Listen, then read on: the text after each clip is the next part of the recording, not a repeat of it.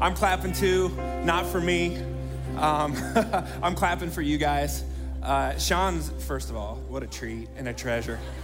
Dear Lord. Didn't he turn 50 last week or something? Didn't we all sing happy birthday for him last week? Uh, just tell him happy 50th next time you see him, please. He's not quite, but we're rounding up because it's him. Uh, I love him to death. Uh, it has been incredibly fun uh, the last few months watching him come back, and I've been sitting out in those services where you've been sitting and watching him bare his soul. I'm getting emotional. I'm sorry. I don't want to be Sean up here. You guys overwhelmed me with such kindness that it caught me off guard. So I love you guys too so much. At every campus, I love you guys so much. Woo! I've been in such a good mood all day, all week. I was hyperactive the whole time. Then I come out here and I'm a hot little mess. Just it'll just take me a second, but I just say this: I'm so proud of watching um, our pastor bare his soul and be honest and vulnerable. The world needs that right now. It's a tough time. Uh, it's a good time. It's a great time to be alive, but it's a tough time right now because the world's changing at such a fast pace. And a lot of people, their health, their mental health, they don't fully know how to keep up. And uh, I'm one of them. And so watching Sean go through some of the same stuff I went through and handle it and step up and be a man and be a man of God and be a good husband and be a good parent to his kids has um, inspired me. So I'll never say this again, but in that regards, I'm his mentee, okay? He's not here this service. You didn't hear me say that. I will deny it. I'm super proud to be here also because of you guys. And here's what I mean for the last year, however long I've been gone, um, the outpouring of love and the generosity of your guys' spirit towards me and my family has been incredible. And I do not take that uh, lightly. To feel loved um, by people that you had to leave, at least in my capacity, was incredibly difficult for me to do. Uh, one that I've had to heal from and deal with because it felt like, oh man, I'm abandoning the people I love. I'm abandoning the people that have been so good to me and my family. But I had to step away, and um, and next to nobody that I know of at least made me pay for that. But instead, you guys met me with generosity, and you guys met me with kindness, and you guys met me with affirmation, and you guys met me with attaboys and encouragement. And I have lived off that and fueled off that. And so I'm just so thankful. And this is this week I, I told the team back there, uh, I said, I'm excited to preach in this 166 series. And they're like, it's 167. I go, not when I'm preaching. so You're losing an hour this week outside of these walls. I hope you packed a lunch. Um, got a lot built up in here going right now. It's been a while. Got a lot of rebuking for you guys. Just to let, no, I'm just kidding. But I just want to, I just want to, and I'm going to trust that you know my heart. And, and without overdoing this, I just want to say thank you. And then I'm going to pray, and we're going to get in uh, to the word. That's the real reason we're here, right? You guys are so kind to me, and I'm grateful. But we're here to lift up Jesus. We're here to magnify the person of Jesus Christ through the power of His Holy Spirit for the love of God. That's why we are here. And so I'm going to do this. Uh, I am going to pray. And then we're going to jump right in. Will you guys pray with me? Heavenly Father, I thank you for your word. Uh, the prophet Isaiah said, It never returns back to you without accomplishing something. So my job is fun right now. What a, what a gift I get right now to preach your word. Help me to do it well. Holy Spirit, only you can create real change. So would you ignite with my words? And would you change people's hearts? We want to walk out of here better than we walk in. We want to be stronger than we walked in. And this is a message of literal strength. This is a message that if it does not give us strength, I don't know what does. So would you just bless this time? We give it over to you, Jesus. This is for you, our King and our Savior. It's in your name we pray, and everyone said, Amen. Amen. So again, as we're in this 166 year, um, I'm just just for tonight, um, 167. We happen to be in a in a time in this year where we're talking about spiritual formation. We're talking about the fundamentals of our faith. And Sean gave me permission to, to put that on hold and talk about whatever I wanted, but I told him right away when he told me uh, what we were in, I said, No, I want to speak on spiritual disciplines. I knew we'd be talking about the Word of God. Next week, you're going to want to be here. That's, that's coming up next. I knew we'd be talking about prayer, which Ronnie spoke so eloquently and powerful last week. Uh, Doug talked about the power of uh, our friendships, our community, our fellowship, our life groups. Um, and Sean had an incredible message how we fight our battles. Man, there's something so powerful when we when we take our words and we attach it to music, right? I've always called it words on steroids. And and and he talked about the power of, of musical worship and, and all kinds of worship. And and I'm gonna jump in and and, and I want to throw you, I think maybe some of you at least for a little bit of a loop, because I'm going to put something into the category of spiritual discipline and formation and the fundamental of our faith that a bunch of you probably wouldn't think about. Because, duh, prayer, right? Of course, that's a spiritual discipline. Of course, our lives are incredibly toast without prayer, right? It's just not gonna go well, right? Of course, the Word of God is fundamental to our faith. Of course, who you put yourself around friendship wise is central to our faith. Of course, worship. But I'm gonna say this all of those things we're talking about in this series, as significant and fundamental as they are, they're just a means to a greater end. That's all they are just a means to a greater end. And I really want to tap into what I think the greater end is. When you look at the narrative of Scripture from the beginning to the end, Genesis kind of leads us into this idea the motive behind God creating us. Taking his image and breathing it into the dust and creating what we now call human beings. His motive was for us to enjoy life. You understand that? But this stupid thing in Genesis 3 happens and sin gets in the way, right? That stupid talking snake, however that happened, right? And now all of a sudden we find ourselves in the midst of a life where, in the deepest recesses of who we are, we know we were created to enjoy this life. But so many things, because of this thing called sin, get in the way of that. Therefore, it is an absolute discipline of massive spiritual proportion for you to intentionally enjoy life. But there's so many ways, yeah, right? There's so many ways that you can misuse the enjoyment of life, not for the glory of God, but for the sin of man, that we start to over time make the mistake of, of putting enjoying life in some type of lesser category. But can I tell you the reason you pray ultimately is to re enjoy life? The ultimate reason we get in God's word and renew our mind is so that we can have the mind we were originally supposed to have, so we can enjoy life.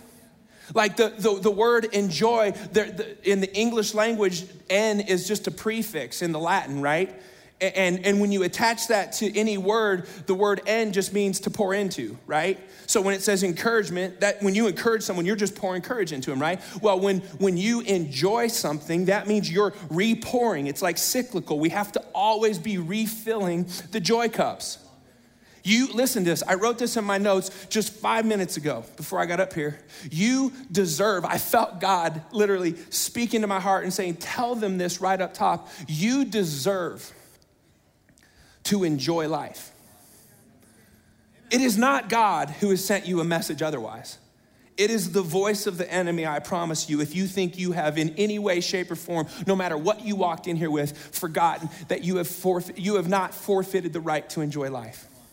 You, every day of your life, deserve. In fact, I could argue, and I won't this particular message, but I could argue the whole time that that's precisely what Jesus came back for was life and life to its fullest, the enjoyment of it. So we're going to talk about that. But I think in order for us to really do that, I'm going to give you a homework assignment. You can't do it right now because you need to think about it.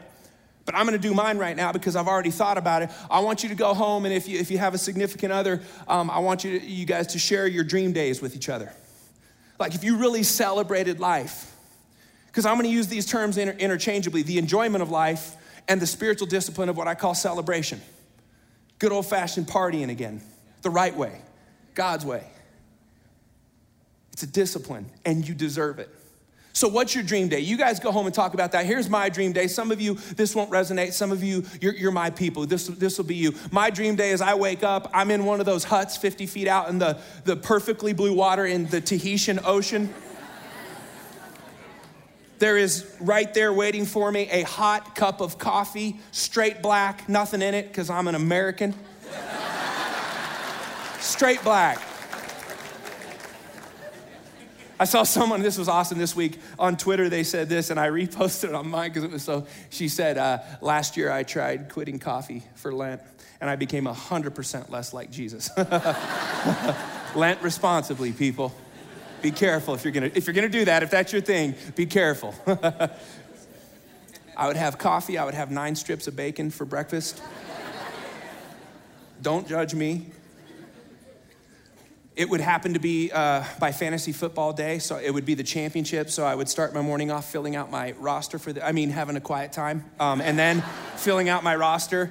And I would fill out my roster, and then I would get on a paddleboard in ocean that you can see the bottom of, and I would paddleboard till my heart's content. What's better than that, right? Just getting out there, getting the heart rate up in nature. I would come back, read a fiction book for an hour, maybe two. I don't know, it's up to me. I'd have some lunch I'd take a nap because God gives sleep to those he loves, right? As long as I would wake up if my kids are in a good mood and I like them that day because it's my day, remember? We go jet skiing, maybe a little scuba sash, I don't know.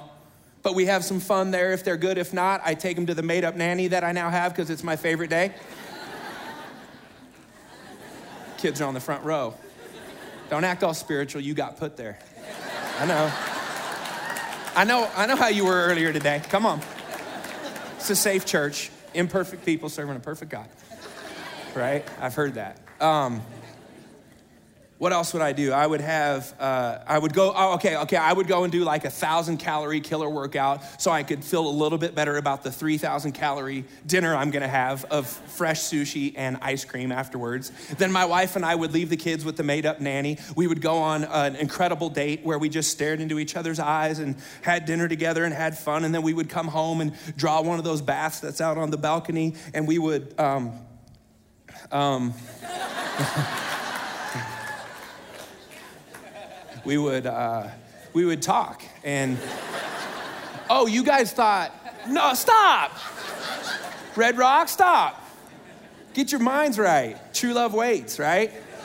Christians, we don't believe in having sex. Could lead to dancing. Come on.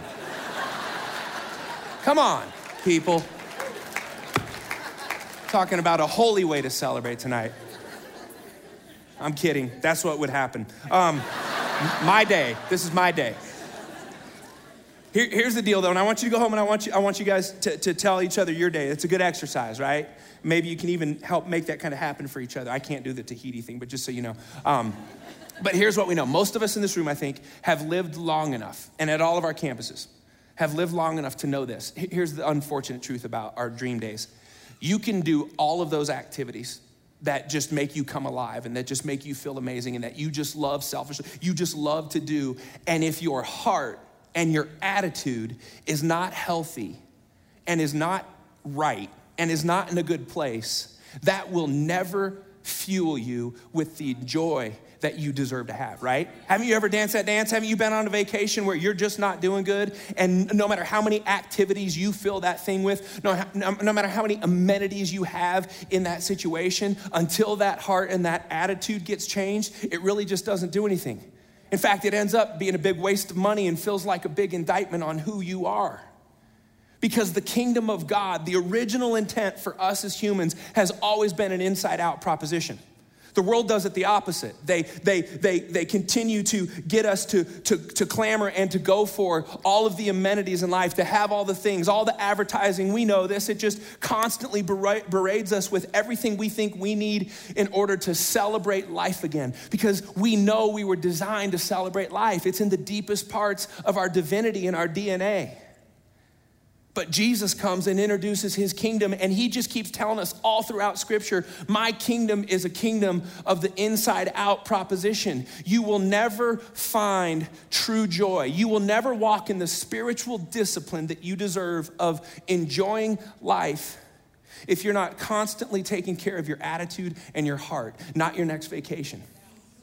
So I put this up here on the screen. You can uh, write this in your notes if you're taking notes. If you're not taking notes, write this in your notes.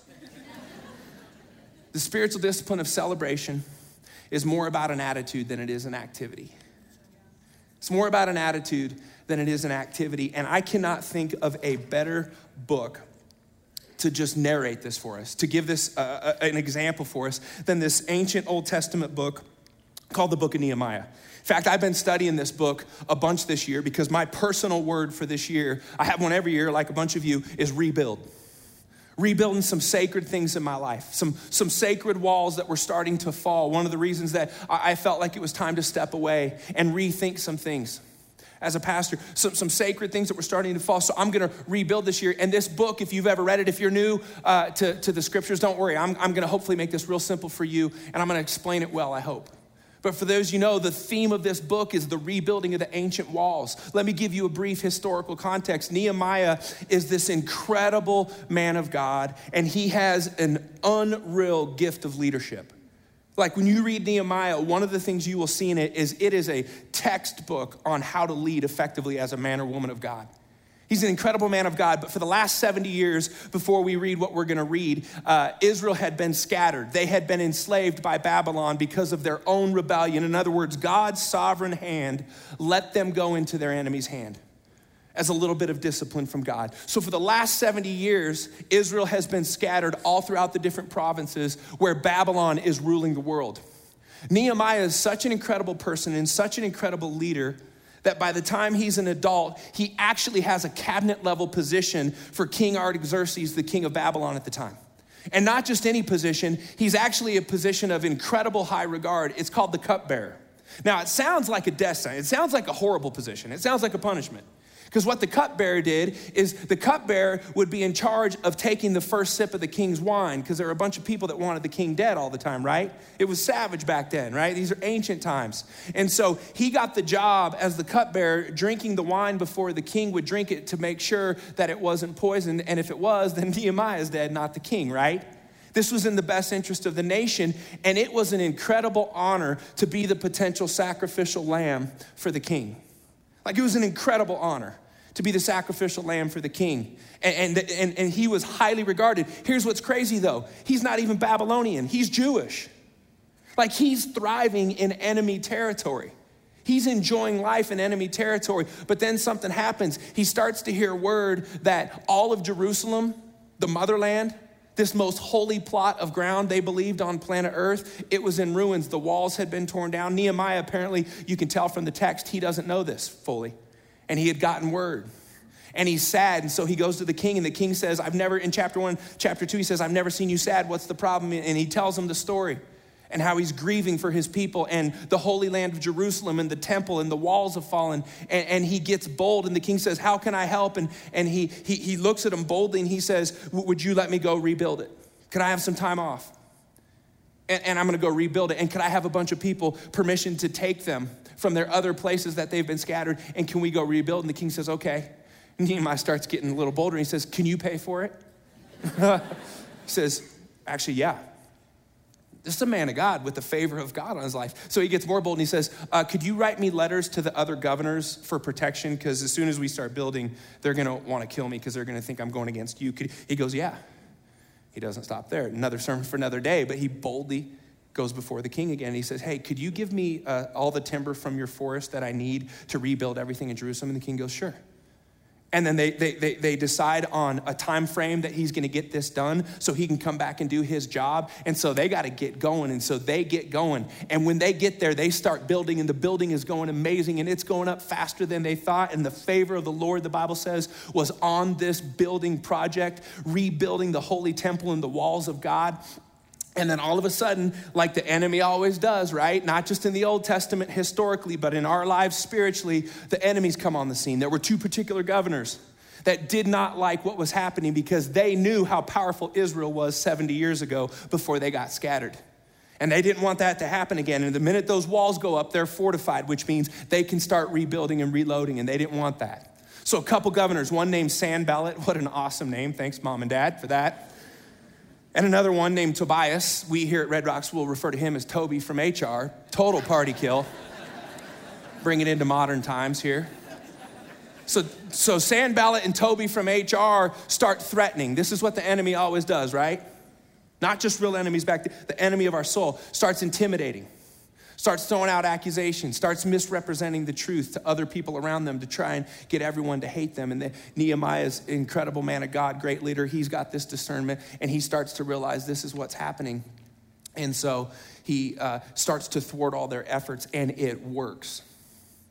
But here's what they have to do while they are building, because of the attacks of Toby and the attacks of Sanballat, it says they have to work with a shovel in one hand and the sword in the other. Let's read. This is Nehemiah. We pick up in chapter 4, verse 15. It says, When our enemies heard that we were aware of their plot and that God had frustrated it, we all returned to the wall, each to our work. So the plan didn't work. They're going back to work. Listen, though, here's what they had to implement because of the enemies discipline. From that day on, half of the men did the work, while the other half were equipped with spears, shields, bows, and armor. The officers posted themselves behind the people of Judah who were building the wall. Listen to this those who carried materials did their work with one hand and held a weapon in the other. Can you imagine? Like having to do work like shoveling, is it not hard enough? Like I've been shoveling snow for the last four months, I'm gonna kill the snow. I'm going to kill. I'm so over it. I'm sorry, skiers. I'm done, all right? Not skiing this year, so it's not fun for me. I'm not excited. I'm sick. This is bad enough, right? But the enemy is such a threat that they're literally having to do work in one hand, it says, and hold a sword in the other. Each of the builders wore his sword at his side as he worked. And can we not stop for a minute and bring this into 2020? And while most of us don't carry swords, I hope not and do jobs requiring shovels. Some of you still do. Most of you require keyboards, right? But can, can we be honest? Isn't life a bunch of this? As long as sin's still in the world, as long as there's still an enemy of our soul who hasn't yet fully been defeated to his full, as long as he still has a little bit of reign to mess with us and toy with us, this is an inevitable part of life. So we got to figure out how to handle these well. And when it's time to pick them up, but listen to me, when it's time to also put them down, which is really hard to do when you're constantly feeling the barrages of the enemy coming against you in life. And I know a bunch of you at all of our campuses, you feel this all the time. It's real, man. So, what I want us to see, although this is a very real historical moment and account in the scriptures, what I want us to see is what this shovel and this sword for us in 2020 represents. This is a beautiful thing right here when it's wielded right, because this represents work. And I think we sometimes forget because work comes with thorns and thistles and sweat and blood and tears. We forget that God instituted us to work before sin, not after.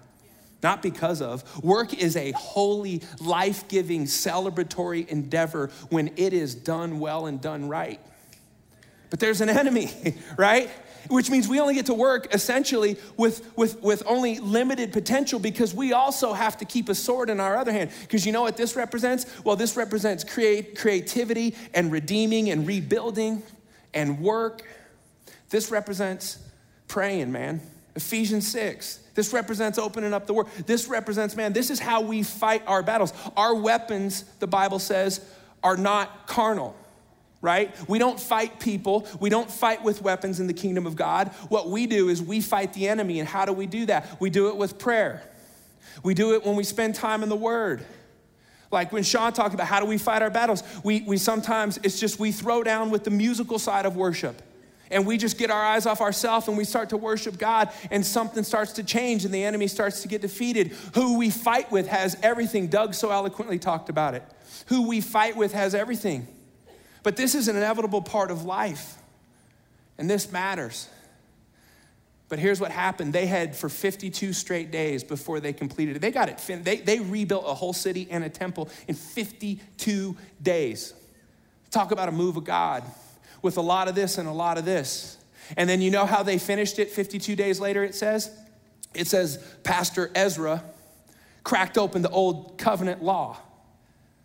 And for four straight hours, to commemorate what they had just done, he started reading to them from Leviticus. Four hours. Some of you have already got past that on your Bible reading plan, or that made you quit your Bible reading plan. Four hours. And they're tired, 52 days of this, and they're doing it with good hearts and they're doing it with good intentions. And now they call a four hour church service. And guess what? Nehemiah is such an incredible leader. He's such an incredible man of God because he starts to notice that the reading of the law four hours into it is probably a little bit overwhelming for tired people, right? And so he steps in and listen to what he says here. Listen to what he says in Nehemiah chapter 8. Then Nehemiah the governor Ezra the priest and teacher of the law, and the Levites who were instructing the people said to them all, Listen to this, this is the day, this day, excuse me, is holy to the Lord your God. This is a holy day to the Lord your God. Do not mourn, do not weep. And they're like, Then quit reading Leviticus. I feel horrible about myself, right? For all the people had been weeping as they listened to the words of the law. Why? Let's just stop for a minute so you understand this. The ultimate purpose of the law is not to enjoy life, it's to bring self awareness to you so you can repent and enjoy life. The Apostle Paul in Romans says the ultimate goal of the law is to reveal the trespass. It's not to make you feel awful. It's not to make you feel condemned because in that same book he says, Therefore, now there is no condemnation for those who are in Christ Jesus. So, why do we still read the do's and don'ts of Scripture? It's real simple to bring a holy self awareness back to you so you can see where you're honestly at, ask honest, difficult, self aware questions, and then turn in the direction of enjoying life again. It's called repenting, right? That's why Jesus said, hey, repent for the kingdom of heaven. Repenting is not a scary, bad thing. It is a beautiful thing when it is leveraged right, condemnation free. So they're reading the law, and, and listen to me, that is a good thing, but not always. We would be miserable people if that's all we ever did, but doesn't it sound real spiritual? Four hour services reading Leviticus, right? It sounds awful, but it sounds spiritual. Listen to what Nehemiah says as their leader. Brilliant moment. Go, and you ready for the next word? Enjoy. Pour joy back into yourself. Here's what Nehemiah is saying there's no more grace for reading scripture right now. Reading scripture is powerful. Some of you right now think I'm a sacrilegious. What? In that moment, the grace of God for the scripture doing its work was done because it's a means to a greater end joy. And Nehemiah recognizes it's okay, it's not the time or place for the, for the scripture reading anymore. So, what are we gonna do? We're gonna go and enjoy, what's he say? Choice food. That doesn't sound real spiritual, does it? Well, to foodies, it, to me it does, but it doesn't compared to reading Leviticus. And sweet drinks. Go get, go get the Merlot, go get the meat, right? That's what, that's what it probably says in some weird translation. And send some, here, here's a key to joy send some to those who have nothing prepared. That's a whole nother sermon for another day. You will never enjoy life when you are not helping those who cannot help themselves. But that's another sermon for another day. He says, Prepare some for those who have nothing prepared. This day is holy to our Lord. Don't grieve, for the joy of the Lord, and here's the coffee mug verse. We all know this. For the joy of the Lord is our what? Strength. Nehemiah is a brilliant leader here because here's what I want you to learn about spiritual disciplines one's not more holy and more important than the other. This can be just as noble and holy as this. It's not about which one is more spiritual, it's which one do you most need to bring the most glory to God right now. Paul said, whatever you do, shovel, sword, meat, merlot, whatever you do, eat, drink, do it for the glory of God. There is a holy way to do absolutely everything. But this is always gonna look more spiritual working, cultivating, creating, right? Paying your pay, pay bills with being all spiritual, praying, reading the word. This is always going to look like the break you get because you've been so holy, right?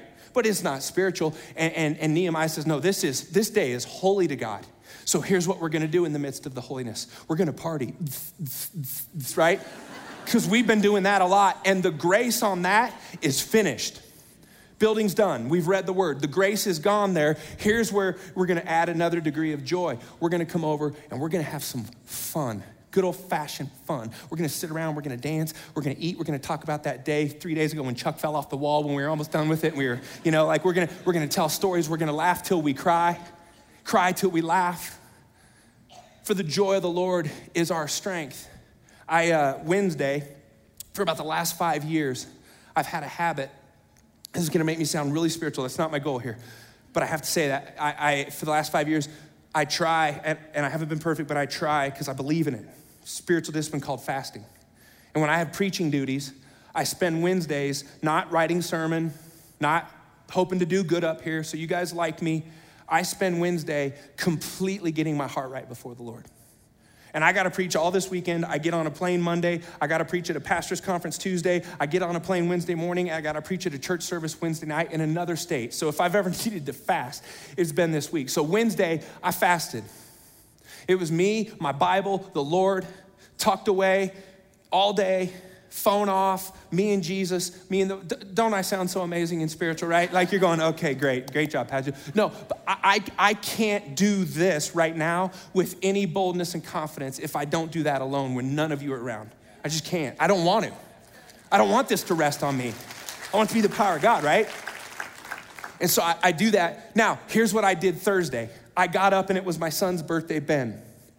And we have a tradition on your birthday, if it's during the school year, which three of our four is, you skip school that day. So Ben skipped school. Ben, what do you want for breakfast? I'll take you anywhere. We can go to any breakfast place you want. I'm thinking he's gonna say snooze, toast, you know, something great. He goes, I just want bacon. and my, my wife's like, Ben, no, you can have eggs, pancakes. I'll make you anything you want. He goes, I just want bacon. And I'm over in the corner crying, like, that's my boy. he's gonna be train a child, right, in the way he should go me and Ben had just bacon for breakfast, literally nothing else. Bacon and black cod, dream day, right? He watches some shows that he wants. Well, he's supposed to be at school a little later. Me, him, and my wife go to the mall. He wanted a pair of shoes for his birthday, so that's what he got for his birthday. He thought we were leaving. I go, We're not leaving. We're at the Southwest Plaza Mall. We went to Round One and just played video games till his heart was content. And then that night, he had some friends over and he asked for sushi. He's our adult eater. He likes like steak, ribs, sushi. Like he's eight. and I love it. We had sushi. We had uh, Dairy Queen ice cream cake. Uh huh. Right? Careful with your thoughts. Dairy Queen ice cream cake. We had an incredible time. We laughed. It, it was an, and it was an amazing day. Can I tell you, it was just as holy and spiritual as my Wednesday? Being an engaged, present father to my eight year old was as holy, if not holier, than any day I've ever fasted before the Lord to get my heart right to preach. Preaching is a noble duty, it is a gift, it is a privilege. It doesn't compare to the holy privilege of being a father. It does not compare. So if you, you, you yeah, clap for fatherhood, not me, clap for fatherhood, right? But here, here's what we tend to do we tend to make this stuff secular and this stuff spiritual. King David doesn't let that happen. In Psalms 24, he said, The earth is the Lord's and the fullness thereof. This is God's. He gave us the gift of prayer and time in the Word. He gave us the gift to create, to subdue, to multiply, to work, to get our hands dirty, to sweat, to recreate, to rebuild, to redeem. What a gift. But you know what he also gave us the gift of? He gave us the gift of steak. and it matters to him, all right? And it can be holy. Now, here's why we do the secular sacred divide because you look at the wine and you look at the steak and you think misused, drunkenness, gluttony, right?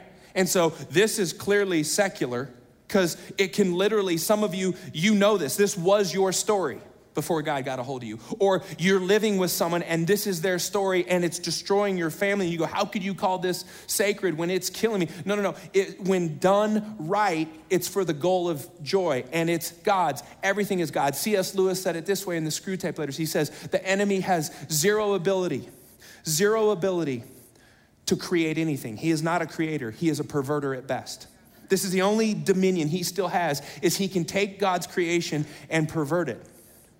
But when this is used right, it is a holy day unto the Lord. Nehemiah just said it.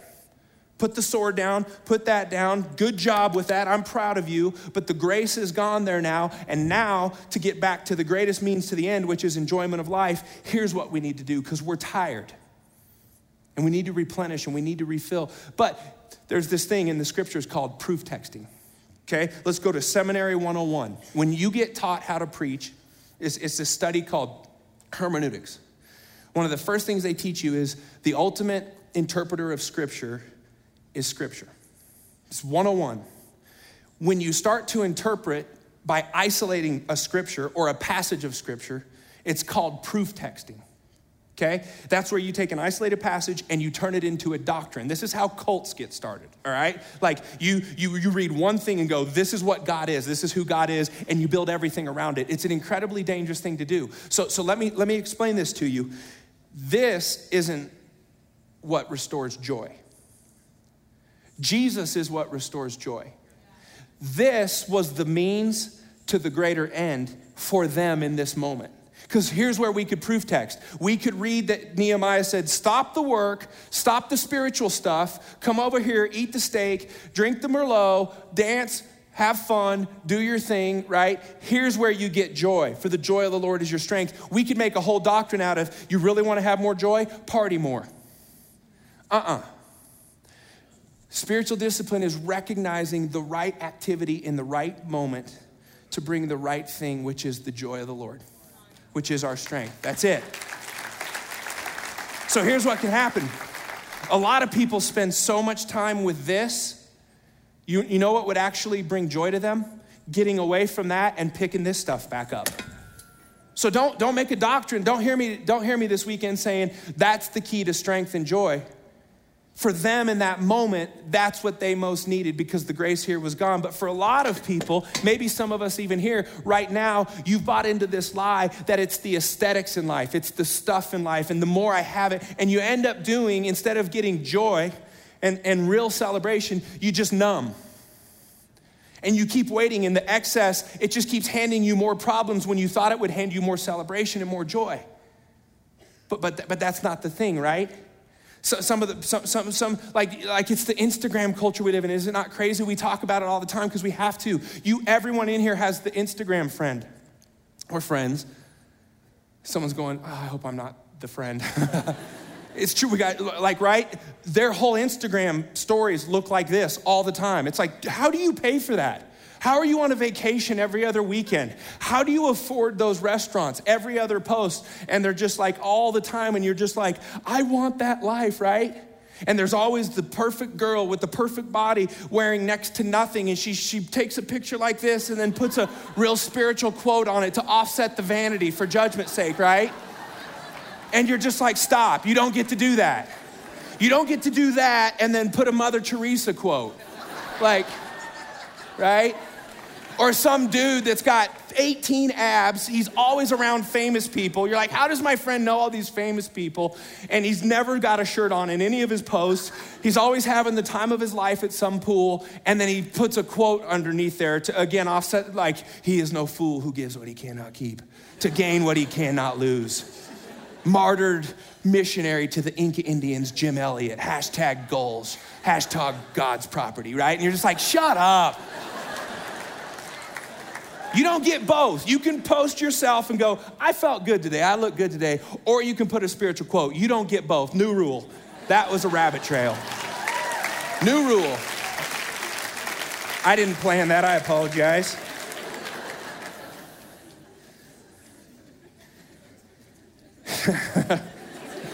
I'm back.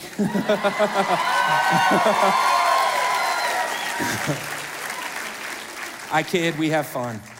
I'm trying to enjoy life here.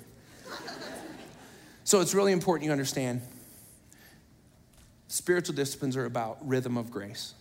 It's about rhythms. It's not about shovel sword. All of this, everything in life is a means to a greater end. Enjoying God, enjoying yourself, enjoying each other. We overcomplicate it. And any of these things at any different time has the ability, when done in a holy way, graced by God to bring back joy, to give you strength to fight through this world. Because in this world, on this side of the earth, Jesus said, You will have trouble. We fight a good fight right now. Sean did a whole series about stay in the fight, right? It was a great series. We have bumper stickers for it, right? Like we are in a fight. We don't have to ignore that. We don't have to paint the sky blue all the time. But I do believe we are called to bring heaven back to earth. When Jesus taught us how to pray, he said, No, don't wait you call it down. And guess what? They are partying in heaven. Do you know the first thing we're going to do when this thing wraps up? The marriage supper of the Lamb. Can I get a witness? Anybody? Like, God is into enjoying things for His glory, but the goal is to do it together with Him. Not excess, not overdo. See, this is as dangerous. See, because we go, well, that can lead to drunkenness and gluttony. You know what this can lead to? Workaholism. Dad. At the expense of the most holy thing, your kid. You know what this can lead to? Self righteousness. You know, and I'm guilty of this. I've wielded spiritual things in people's faces, not for the means of re enjoying life and getting my strength back, but to make myself look good. You think, you think this doesn't have potential danger, just this does? I sometimes wonder what's more toxic, drunkenness or self righteousness. I'm not sure. I'm not sure what hurts more people. You ever cracked open the Word of God and used it as a weapon against other people and people groups instead of the weapon against the enemy who it was intended for? Like when we swing the sword of the Spirit, which is the Word of God, Paul said, You're wrestling not against each other, you're wrestling against principles and powers, rulers in the invisible world. And we spend so much time wielding this thing at each other. The word was never for that. It was a means, it's a narrative of Christ's life to restore joy back to us, not to hurt people, not to weaponize it. So, again, it's not a matter of these uh, in this spiritual discipline series. It's a, it's a matter of rhythm. And which one do you most need? King David in Psalms, and I'll wrap up with this band. You can come up. How am I doing? I'm over. I apologize. King David was on the back end of adultery. And in Psalms 51, he writes this incredibly beautiful, repentant prayer. And he uses this one line that's now famous, and most of us in here could quote it and know it. He says, God, would you restore to me the joy of my salvation? You ever been there? I've been there so many times, and I'll be there again. You're just on the back end of a really bad mistake, one that's caused so much damage, one that has so much collateral damage relationally. And you don't need anyone to tell you or to beat you up because you've done it enough for yourself. And King David just gets to his wits' end. He finally gets self aware enough to own it. And he says, God, restore to me the joy of my salvation. Now, if we proof text that, God would say, What? Well, then go have a bunch of Merlot and meat, King David. Do you know how much meat and Merlot a king of Israel could have? The last thing he needed on the back end of an adultery was this. This was going to be a medicine for him that would never quench and cure him. So, do you know what he says in Psalms 51 is the cure for joy in that moment? Because it's about rhythm of grace, not about right or wrong, spiritual, unspiritual, secular, sacred. It's what does the moment most need? Do you know what it was for David? He said this Here's what you want from me, God, a broken and a contrite spirit. That's what's going to restore joy back to David in that moment. But you could proof text that too and say, that's the only way to get joy back is just read Leviticus for four hours and feel awful about yourself and pray before God. And no, no, no. There is a time to be broken before God and just authentically apologetic and deeply sorry for the mistake you made. And that's your only pathway back to joy in that moment because that's where the grace is. So, again, what I want us to recognize is as we walk out of these doors this weekend at every campus is just recognize what do you most need right now? None of these are more important than the other. Some of you right now need to throw these down. You've been working and you've been spiritually fighting and, and, and you're just trying so hard to do whatever you can do to get God to work on your behalf. And, and the grace is now gone. And God says, I want you to be still right now and know that I'm God. And that could be a, that, we, we use that sometimes to go, just always be still and let God do his thing. No, there's, there's a time to fight. There's a time for some of you to be still and know that he's God. And you know through the voice and the, the unction, I'm to use an old word of the Holy Spirit right now, if that's you. Best thing you can do walking out of here is put down the sword, put down the shovel, and say, God, I got to have a good day. I got to do something for me. And I, I don't want to do it for me if you're not there, because you're my Lord. I don't think joy is to come if you're. So would you, can you and me party today? And then you know what that looks like for you. Some of you, the partying needs to stop. It has not given you anything that you thought except a bunch of trouble. Stop the partying, and it's time to pick up the sword, and it's time to fight. Put some of that energy away from that and into, into this and say, I'm gonna get my heart back right again. Some of you, that broken and contrite spirit is gonna restore to you the joy of your salvation. Some of you, it's good old fashioned worship time right now. We, we can do that right now if you want. We're going to. You know what it is. That, that, that's my point. You know what it is. So, so I end with this question When was the last time you could say that you really enjoyed your life? When was the last time you, you could say you really enjoyed with the joy of the Lord, your life. And I'm talking about the fully joyful, fully present in the moment, fully content with life, fully at peace with the person in the mirror type joy. A joy you deserve to have. It's about rhythm, it's about discipline, recognizing what you most need. And listen to me, the Holy Spirit will be so overly kind to let you know what it is. Your heart will know, trust your heart. Your heart will know what you most need in this moment. And I just want us to walk out of here and I want you to have permission to say, I deserve to enjoy life. Doesn't matter what I'm going through right now. Back end of a divorce, you deserve to enjoy life. Doesn't matter what you're going through right now. You deserve to enjoy life. No money in the bank. Every day is a guessing game of where it's going. You deserve to enjoy life. And you don't have to have all that. It's a lie from the pit of hell. You need the presence of the God. Another great leader, Moses, said this In thy presence, God, there is fullness of joy. And his presence is not only with you, it is in you. Joy is yours for the taking. I don't know how else to explain it. I wish I could just like, and you all have it.